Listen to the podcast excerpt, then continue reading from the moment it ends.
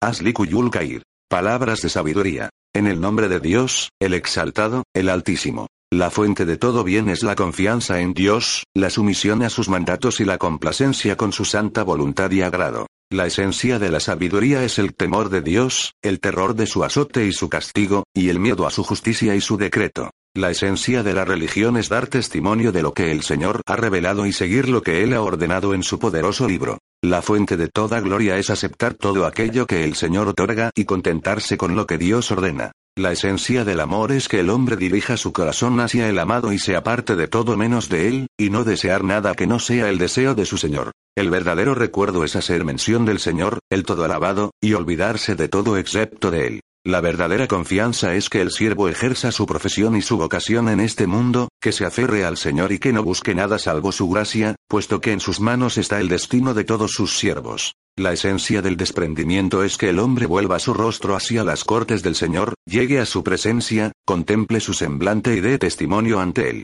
La esencia del entendimiento es atestiguar nuestra propia pobreza y someternos a la voluntad del Señor, el soberano, el benévolo, el todopoderoso. La fuente del valor y del poder es la promoción de la palabra de Dios y la firmeza en su amor. La esencia de la caridad es que el siervo refiera las bendiciones de su Señor y le dé gracias en todo momento y en todas las circunstancias. La esencia de la fe es ser parco en palabras y abundante en hechos. Aquel cuyas palabras sobrepasan a sus hechos, sabed, en verdad, que su muerte es mejor que su vida. La esencia de la verdadera seguridad es guardar silencio, mirar el fin de las cosas y renunciar al mundo. El comienzo de la magnanimidad es cuando el hombre gasta su fortuna en sí mismo, en su familia y en los pobres entre los hermanos en su fe. La esencia de la riqueza es el amor por mí. Aquel que me ama es el poseedor de todas las cosas y aquel que no me ama es, de hecho, de los pobres e indigentes.